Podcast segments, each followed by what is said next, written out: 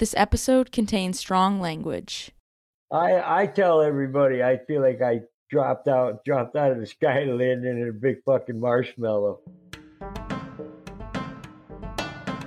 Welcome to Local Wire, a community news service podcast that brings Vermont news to your ears. The guy that was just talking, that's Dave, a 66 year old formerly incarcerated individual living at the Hartford Dismas House, the community being the marshmallow he's referring to. Here's Executive Director of Dismas of Vermont, Jim Curran. Dismas of Vermont is a therapeutic community home, and really what our focus is, or our mission is, is to reconcile former prisoners with their communities, but also reconcile the communities with uh, the former prisoners as well. Dismas House was originally founded in 1974 by Father Jack Hickey, just outside of Vanderbilt, Tennessee. Then, in 1986, Rita McCaffrey opened the first Vermont house in Burlington and then Rutland. Currently, there are five houses two in Burlington, one in Hartford, and a men's and a women's house in Rutland. Dismas provides shelter and opportunities for next steps, such as recovery and finding permanent housing and employers. Residents have to help the maintenance of the house, attend weekly meeting house meetings and mandatory dinners, and also keep themselves accountable for their goals. It's a three month commitment, and the individuals can choose when they're ready to leave. How it works is if an incarcerated individual is ready for parole, they can reach out to their caseworker, who would then help with the referral to Dismas and eventually getting in. Transitioning to housing from prison can be difficult because a lot of residencies are not affordable and discrimination can take place because of their criminal records. Here's Sean, a 45 year old resident at the Hartford House. The reason why the Dismas House is such a, a special place is also because of the housing crisis. You know what I mean? There's no there's no places for for rent. So when you're incarcerated, you need to you know uh, come out to a residency or and just when you're coming out, uh, reintegrating into the community for under supervision. Um, probation and parole requires residency before they they'll even let you out into the community. Follow what I'm saying? So without having any kind of um, you know, rental property in, in place or an approved residency by probation and parole in advance, um, then you're not going to be released into the community. That's why the Dismas House being um, close with uh, probation and parole, their relationship has made it so that coming in has been a lot easier of an opportunity without the, you know, trying to find a, you know, um, approved residency.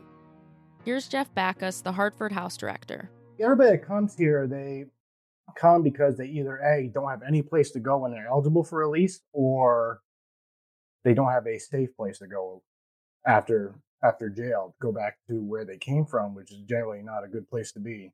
And so, in a practical and literal sense, Dismas helps some people get out of prison who otherwise would not be able to get out of prison because it provides um, a place for them to live um, and it provides connections to these remarkable staff um, at these locations throughout the state who are able to work with them and help support them by getting them the, the kind of supports they need, the kind of services they need, and help talk with them about their lives. Second chances are not evenly distributed. A lot of us get a lot of second chances. I I lose count in the 20s or 30s when I think of the different kinds of second chances that I've gotten, and I'm just sitting at dinner with people that haven't gotten as many. That was Alec Ewald. Alec has been bringing and eating food with Dismas once a month, almost every single month for the past eight years. A cornerstone of Dismas is the community dinners that each resident is required to make it to every weeknight. Here's Alec again. Dismas is particularly valuable um, because it does give you that chance to just sit down for an hour and just be people having a meal together. Um, that, in a very simple way, is a kind of kind of reconciliation experience that um, is is hard to get otherwise. We don't we don't have that many opportunities in American society where we're just sitting down with people who have had really different experiences than us. We just don't. The experience itself feels really rewarding. It feels interesting. It's it's we all can get sort of stuck in our little bubbles in our own little narrow experiences and seeing the same places and seeing the same people and um, for me, it's really valuable just to, to sit down and share a meal uh, with some people who are having different experiences and just to hear what's going on for them. To be welcomed into their home is also a really huge part of, of what what feels so so positive about it for me is just to be to be welcomed as a guest in somebody else's home and, and to know that that's what's going on. These people who are who are welcoming me have been facing some pretty serious challenges and, and continue to. You know, they're all working or looking for work and uh, they've got family stuff going on. But you know, it, it's also it's just I don't want to give the wrong impression. Like we also just have enjoyable conversations. You know, we just what any you know what anybody what are you guys doing this weekend? You know, how about this weather? Uh, Red Sox and Yankees arguments. Um, what kinds of jobs people are doing? What kinds of food people like to cook? how people would compare tonight's dinner to some other dinners that we might have shared together. Uh, how do you make this dish? You know, when you were growing up, you know, that's what we do. We almost never talk about, you know, heavy stuff or anything too personal. So it's really just an enjoyable conversation. Through those dinners, um, connections are made, and sometimes they're very positive connections. Whereas, you know, it might be an employment opportunity or even a landlord opportunity where you you know you might be able to identify somebody that's a good fit for your situation too as well people tend to grow and develop with what they learn from their um, environment and their communities and from others and uh, i think it's really important that we look at this two ways is that there's the community inside the house and that would be the the staff that are working with the residents every day and then it's the residents themselves. They're they're charged with the help um, governing the house. Basically, they have regular meetings. They talk about things that um, you know one person may do that they might not have realized really affects somebody else in in a different way. Um, they talk about responsibility. They talk about volunteer activities, which ones they like and which ones they don't. Um, and then they also have that community where on uh, any given weeknight, uh, a member from the community has come in and volunteered their time to not only provide dinner for these individuals, so everybody that's living in the house, but to sit down and actually break bread and you know be a part of that community. And that's pretty much where the Dismas magic exists. Is that um, there there are individuals that not necessarily have ever been involved in corrections or anything to that level that are willing to come in and and sit down on a human level and just talk and talk about life talk about you know experiences talk about hopes and you know hopes and dreams as well as talk about hardships and just um, be real. Yeah i think it's great. It's uh it's a little embarrassing but um but uh it's nice to know that people care to go through that because I mean, let's face it, uh, it's a lot of work, it's time, it's money. That's Dave. He's been in the Hartford house for about three months now. Kathy Fox is a professor at UVM. She brings her classes into Dismas every once in a while. Here she is. By bringing in a meal and you know sharing it with people and giving your time, it's showing that you care about what happens to them and that you are, um, you know, treating them as any other human at the table. And I, I think that's really nice. I feel strongly that we all have a responsibility once someone has done their time to try to welcome them back into the community. And I think it's in everyone's interest to do that. Uh, I think you get better results when you do that. Um, I, I, think uh, we have an obligation to one another as neighbors. And, and when people get out of prison, they are our neighbors. One of the clear ways to reduce future offending is to um, help people reintegrate after they get out of prison. Um, and we put up all these barriers by making it hard to get a job, making it hard to get an apartment, you know, making it impossible to vote, you know, um, eh, because we just, for whatever reason, want the punishment to just keep going or we want to keep people at arm's length um, but it's really ineffective. And um, to the extent that we take an active role in reintegrating people and welcoming them back and treating them like they are one of us, it yields better results. As a nation, we're starting to understand that, you know, there is some inequities as far as who goes to prison and who doesn't go to prison. When you think about what someone need, is supposed to do when they are released, when they have paid their debts to society. You know, it's like, you know, the easy thing is like, well, they should just get a job and, you know, get a place to live and, you know, support themselves. But if you think about all the little barriers that are in that person's way, and we as a society totally expect them, we're like, okay, start doing the right thing. When you have people that have barriers like that, or have barriers to housing, or you know, it can be even simply as if they are of working age and nobody will hire them because they have a record, then what are they supposed to do? And so I think as a society, we kind of have to think about that in the sense that people deserve second chances. And um, if we all say on surface that, yeah, we think everybody should deserve second chances, we can't just say, except for these people.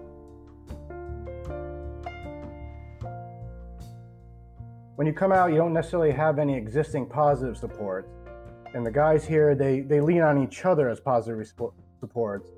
And then we introduce the volunteers, which is we have hundreds of volunteers that come in and out of this house and they offer their services. They not only they cook for us, but we have a newer initiative called Resident Life where volunteers come in, they help people do simple things that we take for granted, write resumes, job applications. How do I get my insurance started up? It's stuff we've always handled in house, but if we can tap into some of the expertise in the surrounding community and bring that together, that always helps. Bring it, it gives everybody a bigger identity. The stigma you leave jail with, I'm a criminal, that's what I'll always be. That's pretty much what they get told in jail. And then they come here and they identify with not only Dismas, but the greater community. Here is Eric McGuire, the Rutland Men's House director. Going straight back to work 40 hours a week is not going to reduce their risk of relapse nor is it going to re- reduce any type of risk of recidivism. But a well developed, comprehensive, individualized service plan in which you're taking recovery related components, treatment related uh, components to address their risks, meeting their needs in a, in a manner that they're going to respond, and then implementing some work in there, they'll have a greater chance of succeeding when they are out on their own. The greatest barrier and challenge that an individual has coming out of incarceration in the community is the Vermont Department of Corrections does not have a reentry philosophy. We will continue to run into challenges of reintegrating individuals into society until a reentry philosophy is is developed. That's the greatest challenge and barrier I have with working with individuals. They are coming out with absolutely nothing. The DOC for me particularly, did nothing for me to prepare me to get out. No doctor lined up, no medical things what I had to have, and these people are the ones that ended up helping me. To put it in a nutshell, it's a launching pad for for me. I don't have to worry about eating meals at night. I don't have to worry about where I'm sleeping, and every the phone and all the help. There's no pressure from from bills and landlords and this guy and this and that. It, you know, it, the guy uses that for an excuse, you know, to go off. So they negate all that kind of stuff. It's up to you if you're going to move forward or not. But you you you don't have any excuses if you're staying here. Coming into the Dismas house, transitioning was they were welcoming that overly. You know what I mean? They they opened their, their home to me. The community opened their their hearts to me. They've accepted me, and uh, I've seen them accept everybody else that's come through these doors. Sometimes the transition from prison to Dismas is really difficult. Some folks are disoriented by the community that they walk into. Here's Rutland Women's House Director Heather Hurley, followed by Assistant House Director Kaylee Rankin. Those individuals will typically self sabotage because mm-hmm. they don't feel like they're worth having what they have. Um, but once they figure that out, and we're not going to just give up on them, they it usually is very effective for you know for how they see themselves and mm-hmm. when they have better self esteem. Because uh, most of the women that we work with have been traumatized in, in one way or another or multiple ways. Um, so their self esteem is really low. And so I think having us on their side and you know kind of advocating for them without enabling them is, Mhm. is just a big it's a big factor. It's something that they really needed. It's not so much of them accepting it, it's them believing that we actually are there for them. We try to get them to think about things independently so that, you know, when they're on their own, they, they can do it themselves. Right, because it's ultimately the goal. The goal is that they reintegrate back in the community. They have somewhere to live, their own apartment or their own house or whatever, that some housing, um, a job. They're paying their bills. They're paying their bills. yeah, seeing their children if that's something that they have. and and man- managing their life uh, with this same stressors everybody else has, but Mhm. you know, developing the coping skills in order to do that. Because right now, a lot of these women, when they get here, their coping skills don't work for them anymore Yeah. because they were ones that kept them alive on the streets, and that's not always where they're going to be.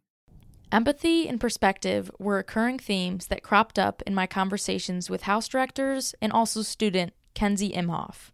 She lived in the Burlington Dismas House for four months. I think living with someone, you get a really real sense of like humanity and like real sense of like who they are. Hearing people's stories, you realize like the reason why they were incarcerated in the first place. A lot of times, you know, isn't isn't so grave as you initially would assume. You realize that a lot of life circumstances leading to them being incarcerated were partially out of their control. I would strive to be more sensitive in like what I was saying. I, I just get to know someone a little bit more than I would have never gotten to know them. And I also get to understand what their challenges are. And uh, it's not just, um, you know, being a former prisoner, but there's also other other parts of their lives that kind of contributed or led them up to that moment where they did commit something and they did have to go to prison. And so understanding that their past experiences kind of led them in the way they are. And a lot of the times it's environment that they were that they were brought into. It's not necessarily an environment they created for themselves. And so I, I think I understand that more and more every time I interact with somebody you know everybody's just people and they're trying to move on and uh, i think the most important thing for us at dismas is um, we really truly believe that people should not be judged for the rest of their life for the worst thing they've ever done in their life I've learned patience over time because I came out of the uh, the correctional system too directly here, and I I can only imagine what the residents go through. But I had a whole decompression period happen to me too. I wasn't used to people talking to me without wanting something, so I I had to grow and learn to let my guard down. And it, it was not about you know crime and punishment. It's about adapting and patience and understanding. My sister struggles with addiction and i i haven't probably talked to her in two years and here and there she'll reach out but it's not anything that's productive for her. But um working with women that are struggling with their with their own addiction has kind of helped me to see it from a different perspective. Because i felt like beforehand i took it so personally when she didn't do something when she wasn't there when she said she was supposed to be there or just so many there are so many things that she missed out on and i took it so personally because it is my sister and i see it firsthand in my family and how it affects my family. But now working on the other side of it i see there there's nothing personal about it actually. And it has nothing to do with their family members. It has everything to do with them and the struggles that they're going with going through. Um, so that was just a really cool perspective to have. I went to high school here and kind of grew up here and never liked it much, I have to say. And then when I started working at Dismas and the volunteers that that that work with us Mhm. and are in it for the long haul that have been volunteering for years, they've just they've shown me the other side of Rutland.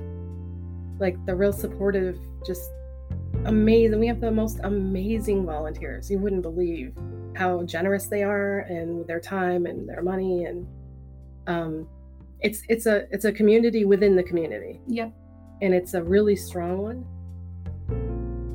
They greeted you real positively and you know, went over this, that, and the other thing, get your own room. They give you new sheets and, and pillow stuff and blah, blah, blah.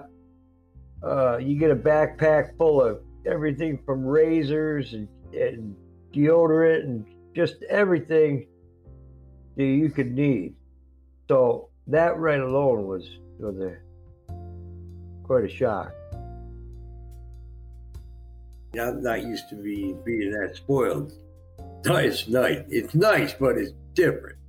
It bothers me to get stuff for, for nothing. I gotta think about that. And I think it's just my generation. It's been a great opportunity for me to really kind of rebound back into the community. Um, these people have been just so generous, and uh, the community has been such a support.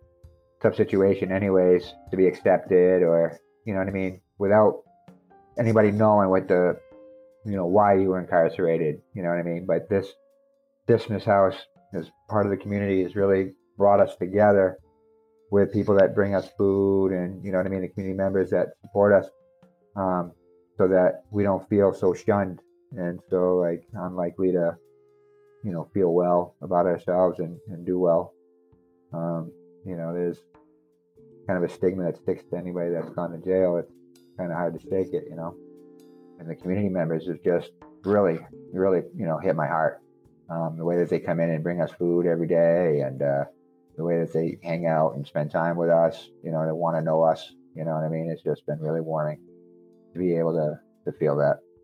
You know on one hand you, you can feel really really connected with a person. Um, and, uh, you know, you've laughed together and eaten together and gone through the seasons together or whatever it is. Um, but we're, we're really respectful of their privacy and their, their dignity as a part of their privacy. And um, it's one of the real central commitments of the really of the entire reform movement, not just of Dismas, but uh, as it's famously been put, that you know I think Bryan Stevenson writes about this, but none of us is the worst thing we did.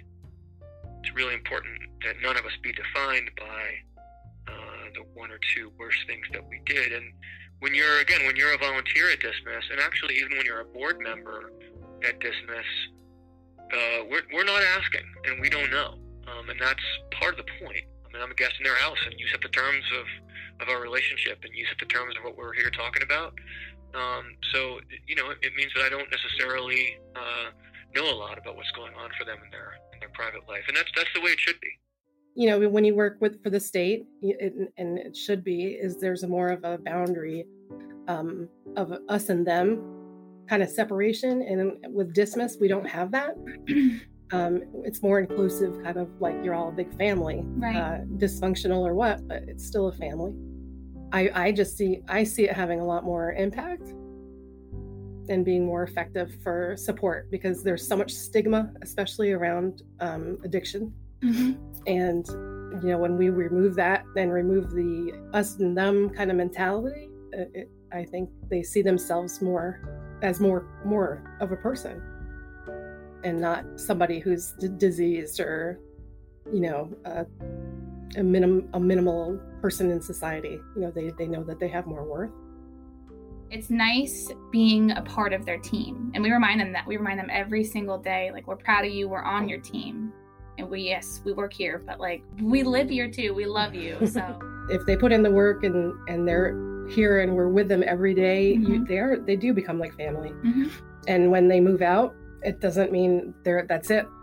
You're no longer family. We still continue to support and stay in contact with them as much as they want us to. If we're somebody who's who they talk to or turn to when they need help, then then I'll stay that way.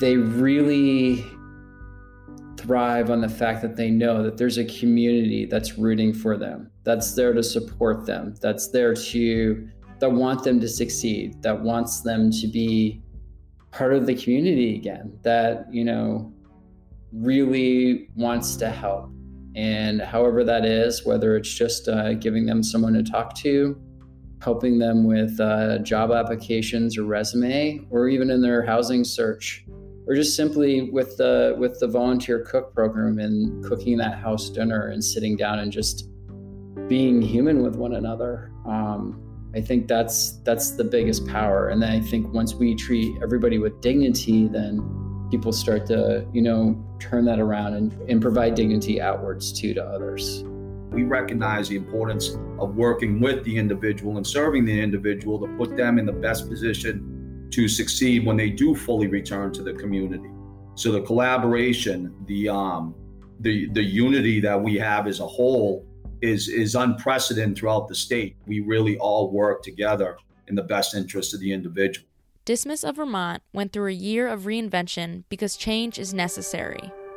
Having like furlough officers come into the house and like search people's rooms is like kind of jarring. The model of Dismas itself for me was really challenging. I just found it really demanding as a student to be there five nights a week um, when I was really stressed out about a lot of things. Um, and Monday nights we'd have a, like an hour, two hour house meeting and I found that sometimes the rules kind of maintain this idea of like formerly incarcerated individuals need a lot of discipline or like control. We have made some serious changes, and we're, we're going to a less punitive model and a more um, reparative or restorative model in the sense that you make a mistake and you, you go back to jail now. It's now it's more of trying to understand well why that mistake was made and how can we help you make a healthier choice going forward? Here we are now in 2021 we just revamped our approach to relapse because we're understanding it better. And now when relapse happens we still have those hard conversations but the focus is on treatment. Okay what do we do now and we get you we offer you treatment. If you want to live here you have to engage in some form of treatment try to help help yourself help us help you. And it's worked. And as we're getting further into this first i'm realizing i'm looking back at all the people that went back to jail for relapse and i'm thinking we could have done better. And then i recently only last week had somebody come to me, admit to relapse, which was unheard of previously. Nobody just admit to it. It's a shameful thing for them. And they came to me and said, This happened. I, I want help. And with no threat of going back to jail or anything, they just wanted the support. And I was like, This is fantastic. This is, this is exactly what we're going for. And we got them into treatment, and they're still here. And and the people around them too. It, it rubs off. There's a ripple effect. Everybody sees the support, and it, I think I think we're on to something. Also, over the past year and a half, the COVID 19 pandemic has seriously affected Dismas and those currently in prison. You know, when the lockdown started to happen, many of the services, you know, weren't weren't available in regards to, you know, mental health services or recovery based services. And, um, you know, the residents were responsible of following the same governor's guidelines as you and I it was a significant challenge because a lot of the services weren't weren't as accessible as previously. Everything from getting an ID from the DMV um, to uh, you know their required groups, whether they the groups were performed by supervision or they performed by their providers. Uh, we would commit to following the governor's orders. We would commit to doing everything we could to keep our loved ones as well as our community safe by following the protocols that were in place, and they they responded to it, and um, it got us to this point where we're at today. In many prisons, the way they effectively dealt with COVID and um, in preventing outbreaks, if they could, was putting everybody in solitary confinement. And realizing that a lot of the people that are coming out of prison now on top of whatever they whatever ad, adverse childhood experience they may have had or whatever trauma they had before they were incarcerated have now had the trauma of living in a prison cell for over a year with only 15 minutes outside of that prison cell on any day. So i mean you can't put an animal in a cage like that and expect them to be a normal animal, when they come back. And we're talking about people. In some ways the staff of the houses um, they're they're really among the heroes. It's such an overused word these days, but the fact that, that the houses did as well as they did through COVID is just a testament to the residents and their flexibility and resilience, and the staff. We had staff at our at the houses across the state um, that were just doing absolutely extraordinary, above and beyond duty in the face of genuine danger There's two paths. One's the hard path, and the other one's the easy path. And HARD I use as an acronym honesty, accountability, responsibility, and discernment. And discernment can be defined in, in, in three words understanding the truth. Understanding the truth of your situation. Don't use a false narrative. You know, don't don't opinionate something that's factual. And then the easy road being making excuses, making assumptions, being self-serving.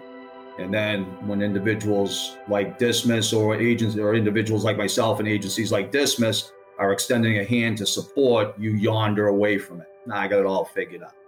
You know, and if you think about that for a minute, if you practice the hard every day, that's hard. We're not responsible for their successes and we're not responsible for their failures. They are. I'm May Nagusky, and you've been listening to Local Wire. Be sure to check out our podcast for more Vermont news stories at communitynews.net or wherever you get your podcasts. You can find out more information on Dismas and volunteering at dismasofvt.org.